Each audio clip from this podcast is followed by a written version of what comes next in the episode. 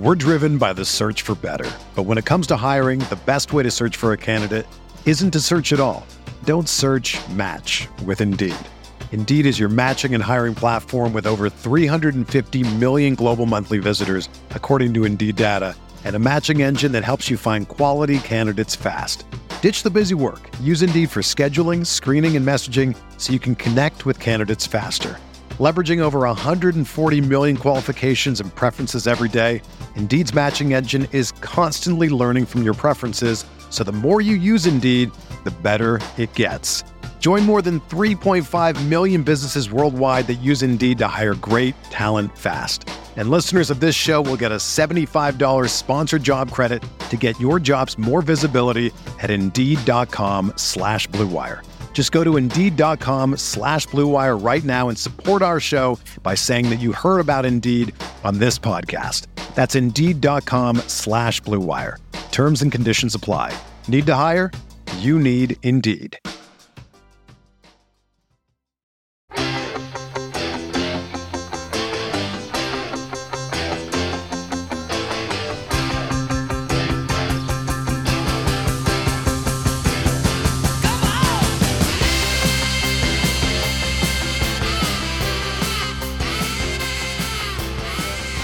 Welcome to Chasing Hardware, the podcast that sits down with the sports figures you grew up with and hears their stories.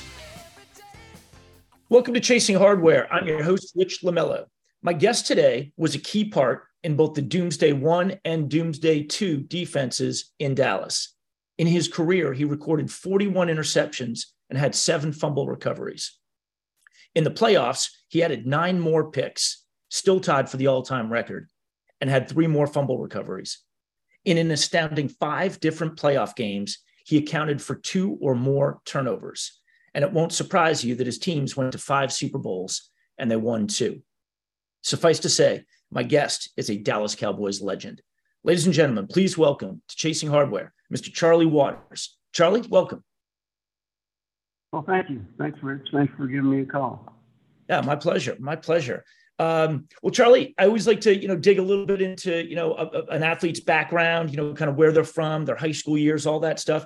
In your case, you're born in Miami, but you're you're essentially raised in South Carolina. You go to North Augusta High School. Tell me a little bit about your childhood and, and growing up and your years at North Augusta.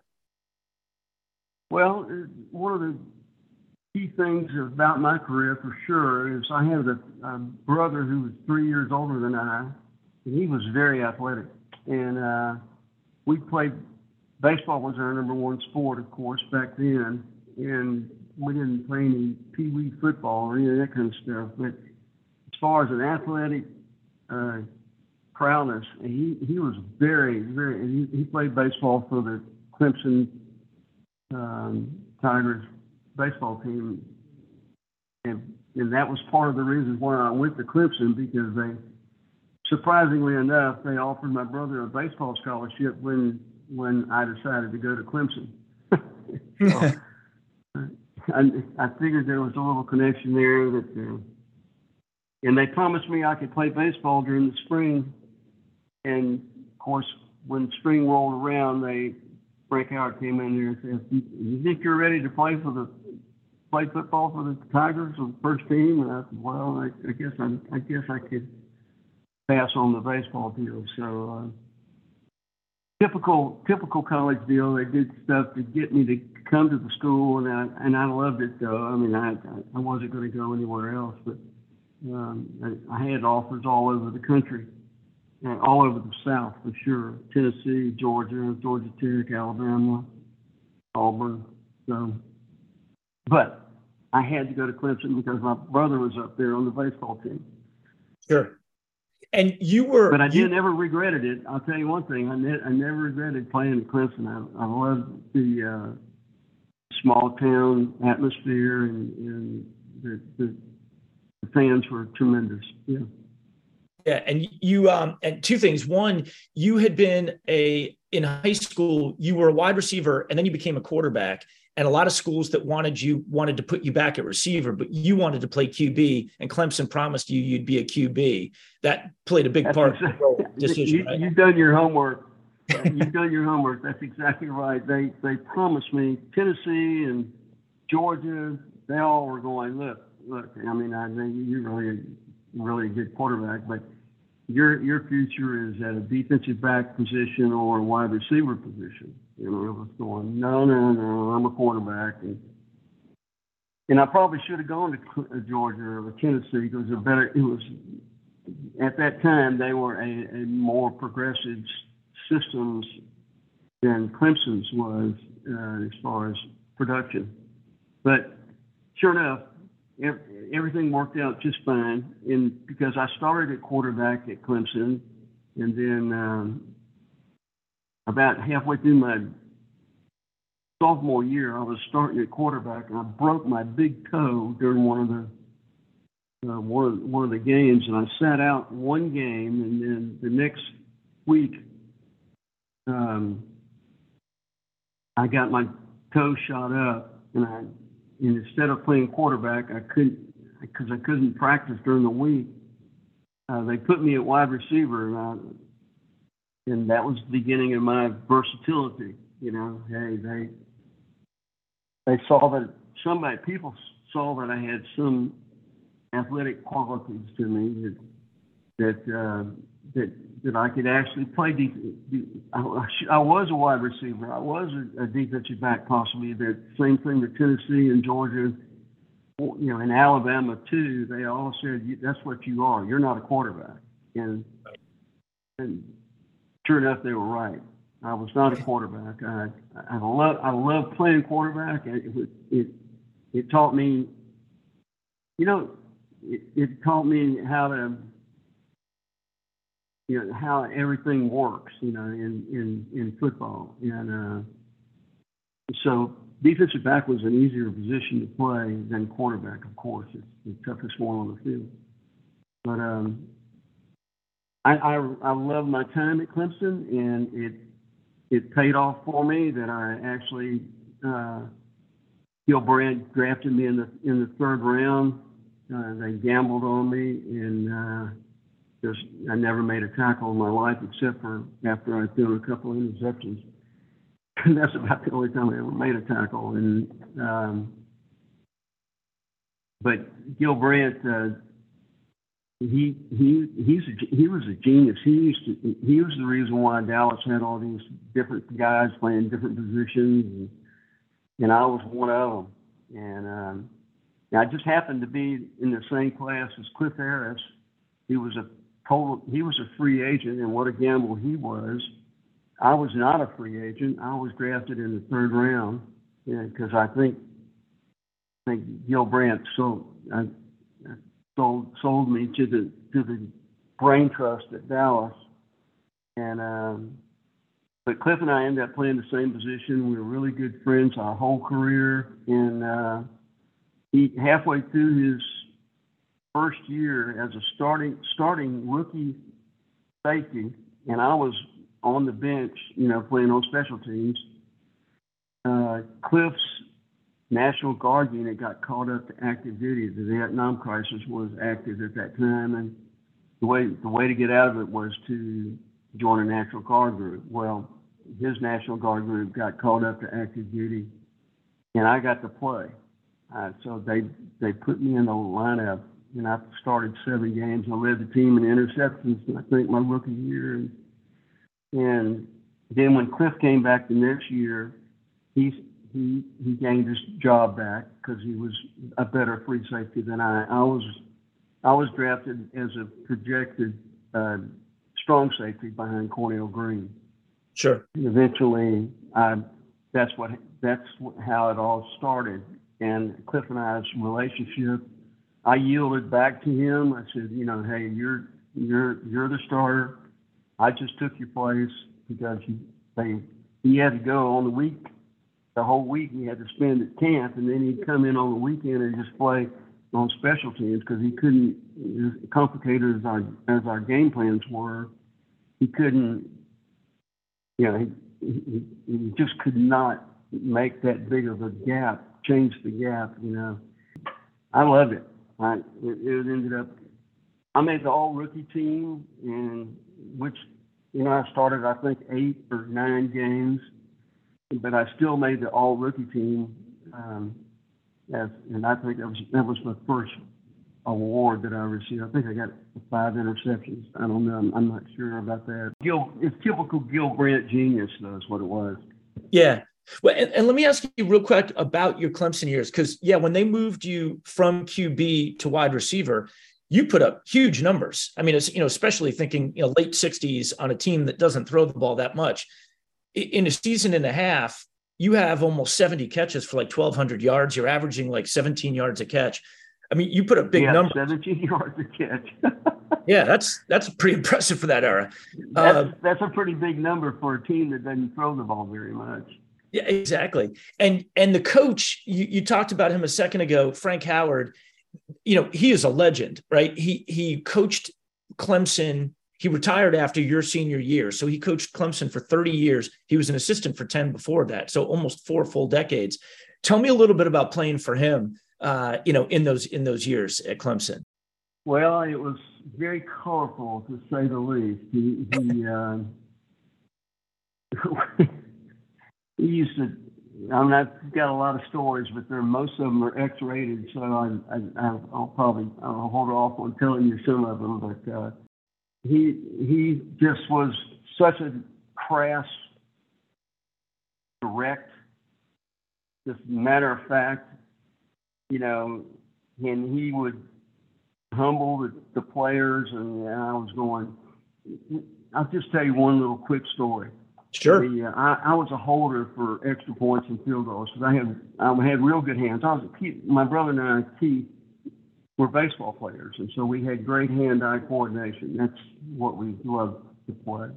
Sure. And so I held for extra points and field goals uh, of my from my first year there at at uh, Clemson, and uh, we we're playing Alabama in the first drive of the of, of the of the game. We moved down the field goal range, and I went in and I held for the the field goal uh, attempt. And it was probably around 17, 20 yards. It wasn't very far. And um, and Steely Candler was our kicker, and he, he we went out there and, and you know same same old routine. It wasn't. It was a nice snap. I got the ball down perfectly and he shanked it. And and I was running off the field, and I was trotting behind Steely Canner. And when Coach Howard met him about halfway on the halfway onto the field and said he called him a gutless mf'er. he, he said he, he called him a gutless mf'er, and I'm going, Coach, wait a minute. I mean, we've got this is just the first quarter. You don't need to freak the guy out any more than what he is. He's already freaked out. Kickers are all weird. And I was a holder my my whole career in the in the NFL, and I remember that day vividly because it just stunned. It, Steely Canner just went shunned, and he just went into a coma, and he, he, he had several opportunities later on in the game, and he missed all of them. So. it just lets you know how there wasn't much passion involved with, or I don't, think Coach Allen thought too much about uh, psychological uh, status of, of kickers. You know, he, he, you, you need to play them up on the good side and, instead of beating them down like a like a like an offensive lineman. You can beat those guys down, and they can they'll come back and kill you. And, and but but a kicker, no, they're fragile. Yeah, yeah. The last thing you want to do is have a kicker go into a shell, and you're going to need him later. Yeah, exactly. exactly. I'm all, I'm trying to build him up, and Coach Howard's beating him down. and then that's and one then of my that's one of my best Coach Howard stories. So. That's that's funny. Well, I remember reading him talking about you know because now Clemson famously comes into the stadium and they run down the hill and they all touch Howard's Rock, and I remember seeing an interview of him. I, I know he passed away like 25 years ago, but I remember seeing an interview of him, and they asked about the origin. He said, "Well, I basically had this rock." And I said to the boys, if you want to play hard for me, you can touch my rock And if you don't want to, then don't touch that rock. About as straightforward That's as can exactly be. right. kind of a goofy little thing, but you know, we all bought into it. You know, that's what there's a lot of young kids out there that are trying to play above their their skill set, and and next thing you know, if you touch the rock, you imagine it's magical. You know, you run down the hill, you Clemson never Clemson never loses at Clemson. Frank Howard was he came up with that idea. And and so you you mentioned Gil Brandt. So I mean, those Cowboys teams are fascinating because in the late 60s, in the years before you get there, they go to a couple NFL championship games, but they lose, you know, usually to Green Bay. But they're a playoff team. They're kind of derisively being called next year's team, next year's champion. Um, That's correct. Gil, yeah, and Gil Brandt is doing something, and you touched on it. He's got this vision. He takes a college wide receiver and quarterback and, and drafts him as a strong safety. That's you. He's got Cornell Green, who turns into a great NFL cornerback. It was a basketball player at Utah State. Pete Gent was never a played. He never played football. Yeah. he was a basketball player his whole whole life, and and, and Gil Brandt gambles on him, and he's an All Pro. Yeah. And you know, takes Bob Hayes, who's an you know Olympic sprinter, turns him into a Hall of Fame receiver. Um, you know, Mel Yeah. Renfro's a track guy from Oregon. You know, even even guys like Randy White kind of followed a similar path to you. He comes in, moves him around to a few different positions, and then it's not until kind of that second or third year where he settles in and becomes, you know, a Hall of Fame defensive tackle. So it's just kind of fascinating. He's, you know, he's playing he's playing chess with, you know, with you guys, and you know, usually it worked out pretty well.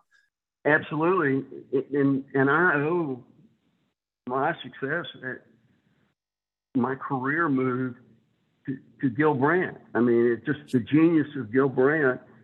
I never questioned him. Uh, you know, he, I, I used to tease him an awful lot because he had some funny little habits, but um, he he, I was one of the one of the gambles, and it worked. And uh, they took me in the third round, and I, I probably should have. Um, realistically, I should have been around like a fifth or sixth round pick, but instead he took me in the third round. He, he traded up to, to get me, and um, and I'm thankful for Gil, you know, to Gil Brandt for for taking a chance on me, you know, and and, and it paid off for me Yeah. and for the team. And like you said, you know, it, it's not like, oh, you know, he's a high school, uh, whatever, a college receiver. I'm going to move him to running back or something. It's like you had never played defense you, you- outside of throwing an interception and having to tackle the guy. You've never made a tackle, but he sees you making tackles in the NFL. I mean, it's really amazing. Yeah. He- also sees me running the defense, and he knows how complicated Tom Landry's defensive scheme is.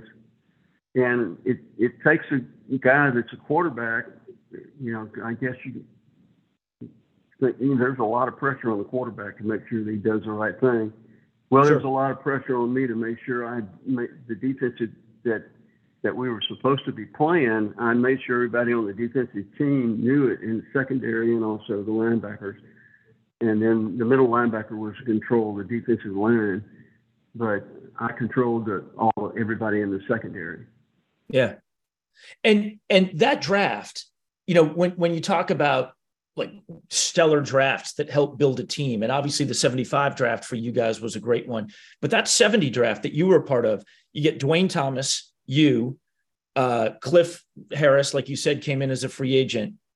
John Fitzgerald becomes a starting center. Pat Toomay is a starting defensive lineman for you guys. Mark Washington is a, you know, kind of a nickel back, you know, type D back for you guys. Like that was a hell of a draft that kind of set you guys It was up. a hell of a draft. We Yeah. we all held our own and played a role in the success of the team that year. Uh, a lot of a lot of rookies in there, and, and it was all based on Gil Brandt's ex genius. I mean, I, I give him credit. yeah. he, he he figured it out.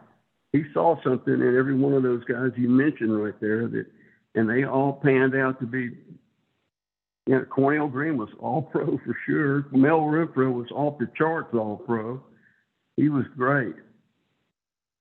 And you come in and like you said, you know, Cliff is at free safety. Then you play a bunch of games. You make the all rookie team with your with your five picks. You guys go to the Super Bowl. You, you play the Colts. It's a sloppy Super Bowl, a lot of turnovers.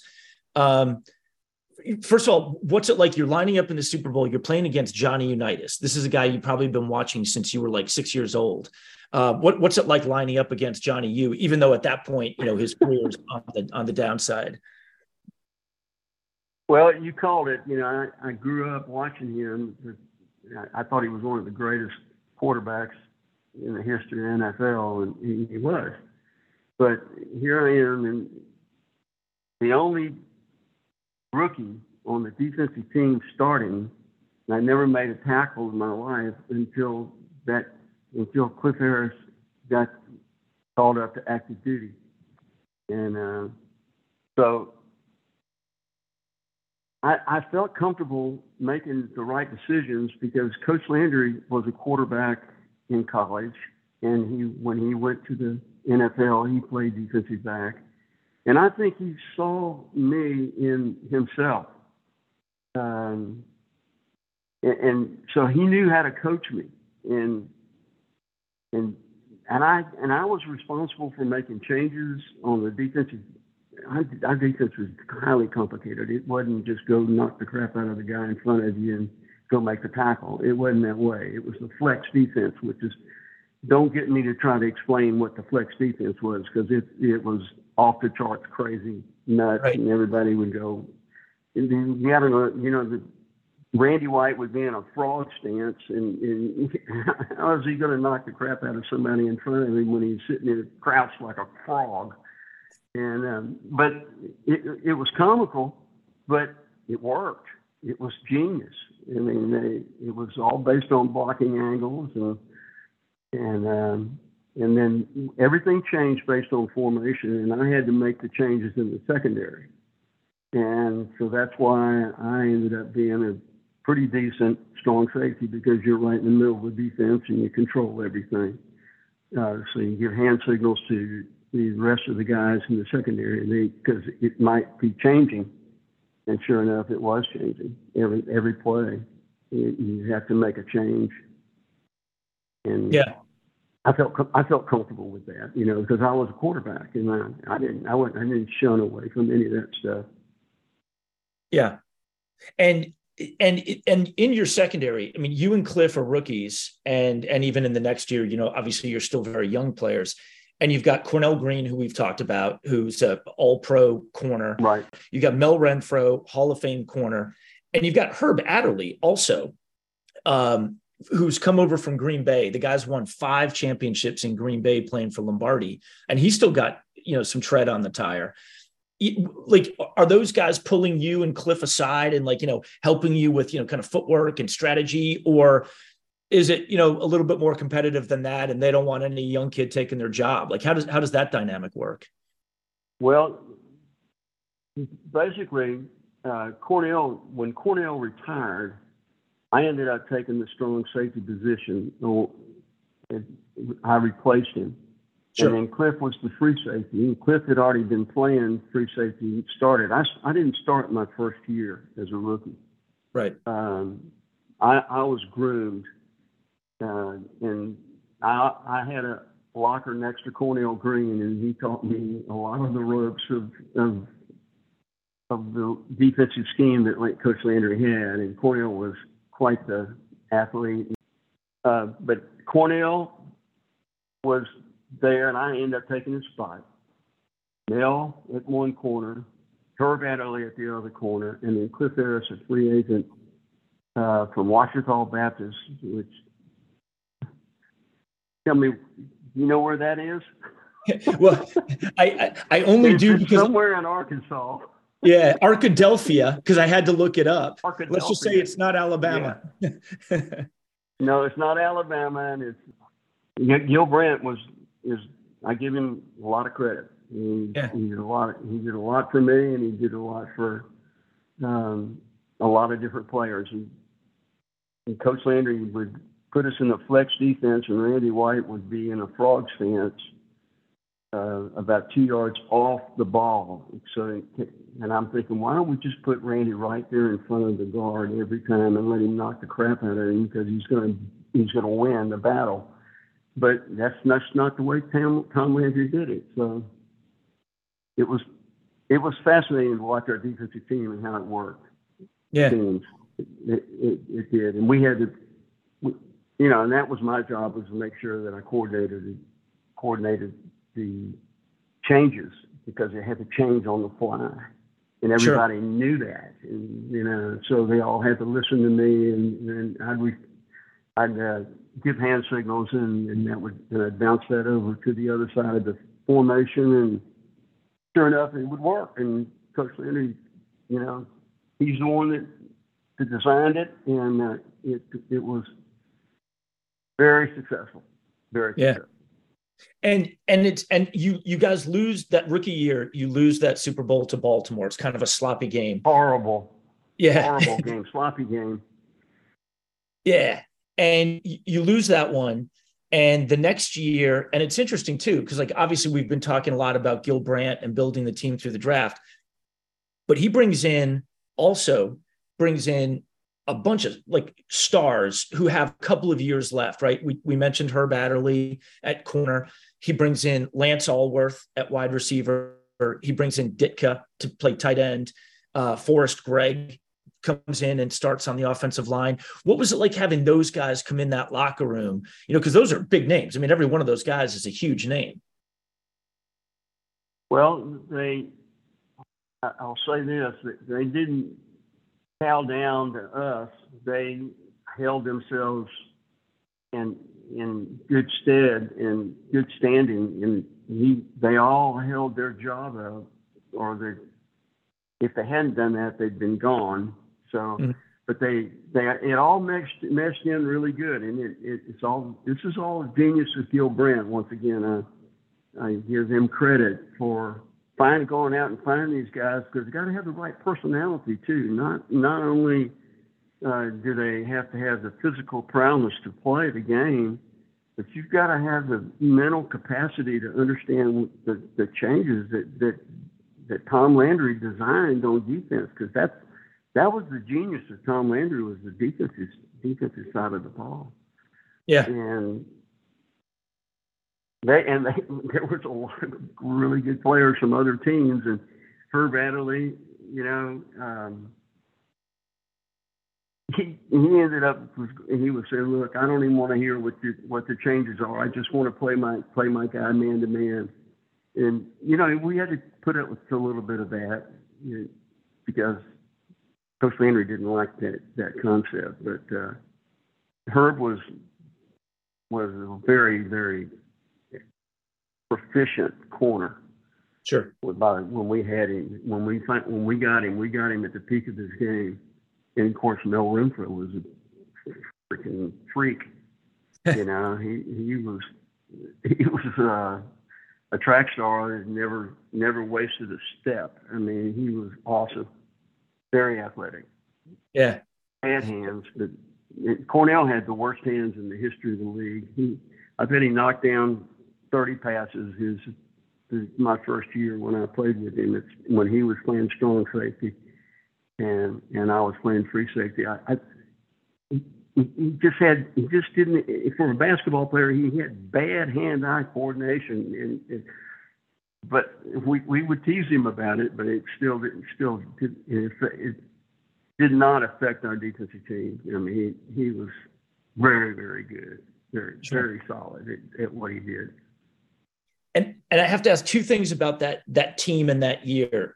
The first one is during the season. Obviously, you've got you've got two very good quarterbacks, Roger Staubach and Craig Morton. And Landry, over the years, over the prior like two or three years, had just not been able to figure out the right mix. Who was the guy? He's in that. I, I like the way you say that. I, I, like I like the way you said that. They couldn't figure it out.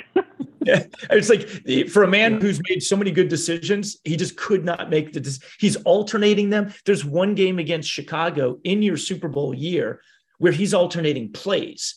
I mean, like obviously that just wasn't the model, and they changed it. They settled on Staubach almost immediately after that. But What was that like for a player in the locker room? Well, defensively, uh, we thought it was the goofiest thing we've ever heard of. To want me to be completely candid with you, I mean, it just.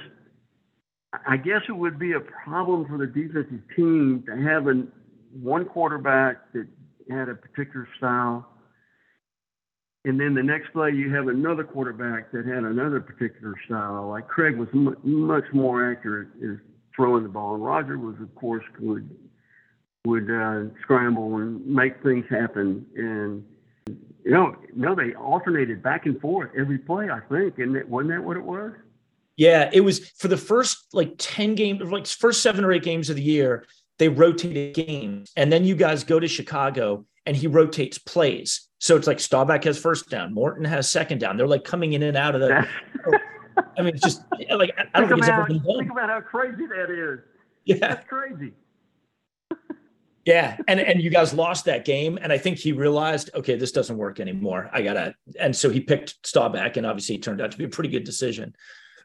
Pretty good decision, yeah. pretty good decision. And then the other one is in that Super Bowl, you guys beat Miami, and I interviewed Bob Lilly on the show about a year ago, and I it, it's not the easiest stat to find, but I, I think I dug it up. The sack he had on Griese is still the, the biggest, the longest postseason. The biggest loss. Yeah, biggest loss. Biggest loss. Yeah, and it's like the third biggest yeah. loss of all time. There's like one or two regular season ones that are like a yard longer, but it's still the biggest postseason loss. As a defensive player, you're watching that play. Was that just the craziest play you've seen? Yes, that was one of the craziest plays. And I, I remember Lilly was chasing him, and and uh, quarterback scrambles, runs one way, Lilly's right on him. Next thing you know, he scrambles the other way, Lilly's right on him, and he goes back. What was it, like a 27 yard loss or something like that? Yeah, I don't know what it was, but it was. A, might have been 29. It was. It was it was in the 20s. I know that, and it really it was it was one of the turning points of the game. Right. Frankly, you know, that for a quarterback to go that far backwards, thinking he's still going to run away from a defensive lineman, will let you know how agile Bob Lilly was at his size. He he did, he corralled him and got it. Yeah. It was awesome. Yeah, that, that was a huge turning point. And in that game, when when I think it was Ditka catches a touchdown kind of early in the fourth quarter, that pretty much puts the game away. Like you're not letting yeah. them do anything offensively. Ditka scores that touchdown. Now it's pretty much over. What's that feeling like on the sidelines when you realize you guys are going to be the Super Bowl champs? Well, because of the year before, it, look, this is the first time that we the Super Bowl. The first time we went to the Super Bowl was the year before, and we lost. You know that was terrible. So, you know, we were we were reeling with that, but we used that as a, as a drive to to not make any mistakes or to make sure that we were flawless when we went into the next Super Bowl. And um, I mean, it's really hard to to get up for all those playoff games because you never know whether what play is going to happen. One play is going to happen to turn the game around. You know. Uh, but we made it, and we made it to that Super Bowl, and we won, and it was so.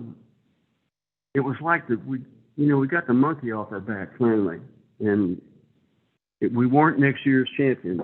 We were this year's champions. And yeah, that's truly what it was. It was, it, and it was all based on it was Landry, it was Gil Brandt, it was all the athletic players we used, the gambles that that Gil Brandt made, and and over the next couple of years, I mean, obviously every year, I mean, well, first of all, I should just stay up front. You're in the pros for 12 years.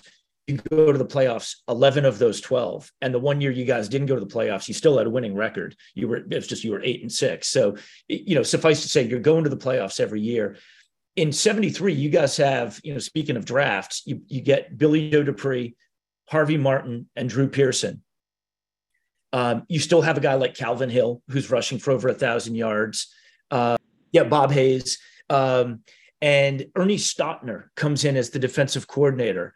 and he he becomes like a you know a fixture at that position. What what's Stautner like as uh, your def- defensive coordinator? And also tell me about Gene Stallings, who's your D-backs coach, who would go on to win a national title at Alabama. Yeah, yeah. They they made coaching changes uh, early in my career, and I had a lot of respect for for Ernie Stautner because he was so physical and he played so many years in the league. Uh, but then again, he had to develop.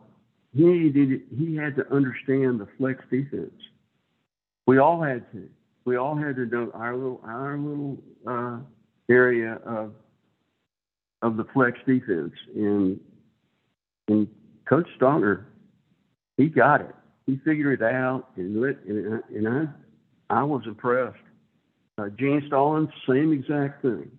Uh, he ran. He was a college head coach, and uh, had success in college. And he he adjusted to the secondary and how we how we ran our defensive team. And and that 74 year is is the year that you guys don't make the playoffs. And again, you, still a winning record. And two things I want to ask about that one. One is during the season, you guys play in one of the most iconic regular season games of the last half century. Uh, Thanksgiving, you're playing the Redskins, and Roger gets hurt, and Clint Longley comes in. Clint back Longley. Nobody's ever heard of him before. Three quarter, three touchdowns in the second half, and you guys win. And my my favorite line is Blaine Nye, one of your offensive linemen, says that there is an example of the uh, the triumph of the uncluttered mind. the, the genius of an uncluttered mind. That's fantastic. absolutely right. That was that was it. Because if he'd have known what he was doing, he probably would have freaked out. But no, Clint Clint had Clint Clint had some style about him. He did. He he uh, and he had some guts too. I mean, to get in there and take over that day and what he throw three touchdown passes? Yeah, I think I think it was three touchdowns, and yeah. uh, and that one, the last one was the long the long post route. The bomb to Drew was awesome. So, but that's that that too. There you go. There's another there's another guy that Gil Brandt, you know, gambled on. He ended up winning. A, if we hadn't won that game, we probably would have gone backwards that year. And and then after that season, it's kind of a shift. It's you're kind of going from that a lot of those you know kind of Cowboys. All of a sudden, Bob Lilly's retiring, Walt Garrison's retiring, Hayes gets traded to San Francisco. Uh, Craig Morton is sent to the Giants. Calvin Hill leaves for the WFL. There's like a real kind of turning over, and now it's it's you know Harvey Martin and Drew Pearson and um, it, Randy White is being drafted and Too Tall Jones is being drafted. It, like you know a, a big change. I guess the good news from your perspective is you guys keep winning. Uh, but what what's that like? All of a sudden, you and Cliff are two of you know kind of the veterans. All of a sudden, yeah, we um, we ended up playing. You know, Mel Mel retired and we had Herb Adderley on the other side, and I think he retired. Yep. Uh, and we ended up finding two corners, Benny Barnes and Mark Washington. You know, not any household names, but sure. players that ran the defense just the way we expected them them to do it. And if they didn't do it that way, they may have been gone. But uh, but they're highly intelligent, and it take it it takes a little bit of brains to run the you know to understand the, what Coach Landry wanted you to do, and as, as, as I keep harping on this same thing over and over, uh, it, it, it, it's what's between the ears that that won games for us. Right. And Landry would stress it in a big way. So. Yeah, and then that, that was a big that was a big change here, and and we we made the change and kept winning. Yeah, I mean, the, the next year you go back to the Super Bowl. Obviously, it's a tight game. You lose to Pittsburgh. That's the one where Lynn Swann just goes off, which I'm sure drives you crazy. Yeah. yeah. What, what are the memories of that one? Not good. Yeah.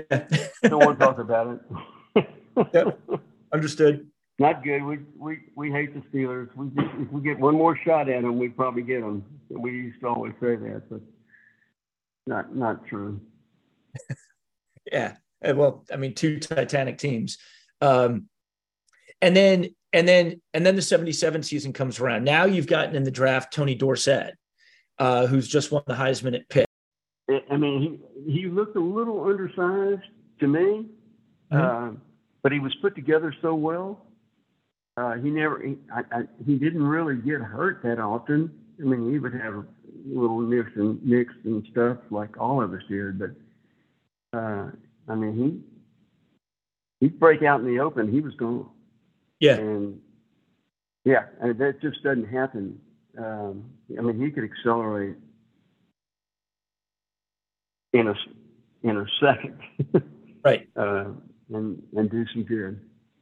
I mean, it's it's amazing to think of the running backs you guys had, and the you know obviously Calvin Hill and Garrison and and Duane Thomas, who was a beast, you know, for that short period of time. And then and then they're yeah. all kind of gone, and then it's Tony Dorsett, and it's pretty impressive backfield. Tony Dorsett, I think, um, yeah, that was uh, he, he he could go the distance on every every time he touched the ball, and yeah. I, I can't imagine what it was like for the defensive team that had to corral that guy because uh, he was he could fly, he he could juke you, and he could he make you look like an uncoordinated defensive player on some of his jukes that he would make. Yeah, and uh, and then he and then he just kick into the next year and outrun you. And he was great. He was great. Yeah. And let me so in, in the postseason that season, 77, where where you're about to win another Super Bowl, you guys play Chicago, who've kind of come out of nowhere and and you guys kill them in the game. But it's funny. I just I'm just curious if you remember this. I, I interviewed Gary Fencik on the show, and he was saying that you know he and Plank were coming together as safeties. And that in the pregame warmups before the game, you know, they didn't think anybody knew who they were. And in the pregame warmups, you and Cliff kind of gesture over them like, hey, come here, come here, come here. And they're like, man, we've been watching you guys. You guys are nuts. You guys fly around back there. And they said that, you know, they, they obviously got killed by you guys that day. And they said that they were, you know, he said that, you know, we're on the plane flying home going, can you believe, you know, Waters and Harris know who we are? do you, do you, That's the first time I've heard that story. That's funny. Yeah. Um, yeah, well, I remember us, Cliff and I talking about it, that, that both of those guys were highly touted. And, um, but I don't think there was a better combination than Cliff and I for the years that we played together. So, yeah. and that so, and that season was like again in that Chicago game, you have three picks. Um, yeah. And then I mean, are you, is that just yeah? Is that just one of those games where you're just feeling it? You're like, throw another one my way. Like I got this. You know, you get that feeling. It, it, you know, I guess you you've played football before because sometimes you kind of get that feeling. and You think, well, I, I, I'm all all over this thing. You need to throw another one at me. So or close to me, and I'll make the play. But um, it, you don't get those games very often. You know, those are few and far between. But I, I I remember it very succinctly. Yeah. I just felt like I might have I might have got six interceptions if they'd have, if they'd have thrown it a little bit more, but. Uh, You've got to have pressure on the quarterback, though. Let me just say that you've got to have pressure on the quarterback. With Randy White in the middle, Jethro and those guys coming from the outside, John Benton, Ed Jones. Holy mackerel! I mean, Ed Jones was eight feet tall or something like that. Um, defense, the quarterback couldn't even see where he was throwing it half the time. So. Oh yeah, and then you got we, too tall, and you we, got Harvey Martin. Yeah, Harvey Martin, who wasn't a midget by any means, so he was awesome, very, very aggressive. Um, Watch, and I loved but, watching. Yeah. I was watching the film of the Super Bowl against Denver, and I think you guys had seven turnovers total. You forced seven. And that's an interesting game because in, in, the end, you win by 17 points. But in the first five minutes, you guys fumble three times. It, like it could have been a disaster, but you get lucky and every single one of them you recover. And so, you know, Denver misses a bunch of opportunities early. Wow, you've done your homework. That was pretty good. I, I don't remember that. That we put the ball down on the ground three times and we didn't lose them? Yeah, yeah. Didn't lose any of them. One was on a punt return. Wow. One was one was I think Butch Johnson on a reverse, and some and another play. Uh, but but every one you guys were able to pounce on it, and then and then you guys on defense tee off. And I was watching some of the clips, and some of them are amazing. There's a play where you and Randy White crush Craig Morton, and he he should have just eaten the ball, but he throws it, and Randy Hughes is just there. He just it's like a little duck, and he just fields it. Yeah, it was. Yeah, I had Craig by the throat uh, or yeah. by his jersey, had his neck on his jersey, pulling him down to the ground. He still tries to throw the ball, and it drops right into Randy Hughes' chest. Yeah. and then and then like I don't know if it's a drive or two later. I think it was Jack Dolbin catches the ball, and as soon as he catches it, man, you pound him, and he coughs it up I think Randy recovered that one too. I think that was a fumble recovery for Randy. yeah, Randy Randy was the best football player I've ever seen in my life. You can quote me on that. I mean, he was the best football player, and I think if you ask anybody, in his position, there's nobody. I mean, there's nobody ever better than Randy White. He was the greatest defensive tackle I've ever seen in the history of the game. Now, Bob Lilly was different than, than Randy. He was much more agile. But Randy was just about as agile as, as Bob, but he was much more physical. But so, so was Bob Lilly. I mean, he was so large. He was like six, six, six five, six six, long arms, understood the flex defense. Very, they all had to know exactly what the flex defense was. But yeah. um, and in 15 years, yeah. 15 or 16 years, missed one game, one. Yeah, yeah, missed one game. How about that? Yeah, yeah. uh, That's and, crazy. And, As a defensive lineman. Yeah, That's yeah, crazy. it's just amazing.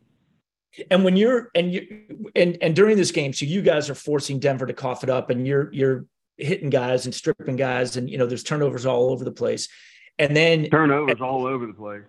Yeah, I, th- I think there were seven that game um, for you, and then and then and and you even uh, also played a part because early on when you guys weren't getting touchdowns yet, at one point after one of the turnovers, the drive stalls, and there's a field goal attempt, and the ball comes back to you. Literally, it's a ground ball back to you, but you're able to you know kind of get it and position it and hold it, and Herrera knocks it through and kind of gets you guys to an early lead. Um, and then and then I don't even remember that. yeah, I just I, I didn't remember. I just saw the video of it. Um, yeah. But then, but then there's the Butch Johnson touchdown catch on the option from yeah. Newhouse. When you're on the sidelines, what's it like when you see a guy like that make that type of catch? Well, I I thought it was a fumble, frankly, or incomplete pass. And uh, then when I saw it over again slowly on the video board, uh, the replay, uh, they replayed it, and it was a catch. He had it, uh, brought it to his chest as he rolled over in the end zone, and then then it came out. So once he hits the ground, it's a touchdown. Right. Yeah, at least that's the way I saw it. Or, but I thought for at first that it was a fumble. right. You're like, here we go again. yeah. Uh, here we go again. Uh, yeah, and then um, and then the next year you guys play Pittsburgh again. Yeah, yeah, fair enough. I don't want to talk about Pittsburgh. and then and then in '79 you you tear your ACL and you miss the entire yeah. season. And at this point, you're you know like 52 or something like that. Like, are you thinking, "Damn, this could be the end," or do you know you've got some more ball in you? Uh, I, I initially I thought that it was going to be the end, especially when I had the um, when I, when I was limping around on crutches and uh, and I ended up doing the broadcast, uh, the color color guy on the broadcast. But I ended up I loved coming back for the next two years because I was I, I played a lot I played a lot more a lot less physical a lot lot smarter mm-hmm. And um, and I was able to hold on and ran run the defense accordingly. And uh, Cliff was not on the team. He he had retired.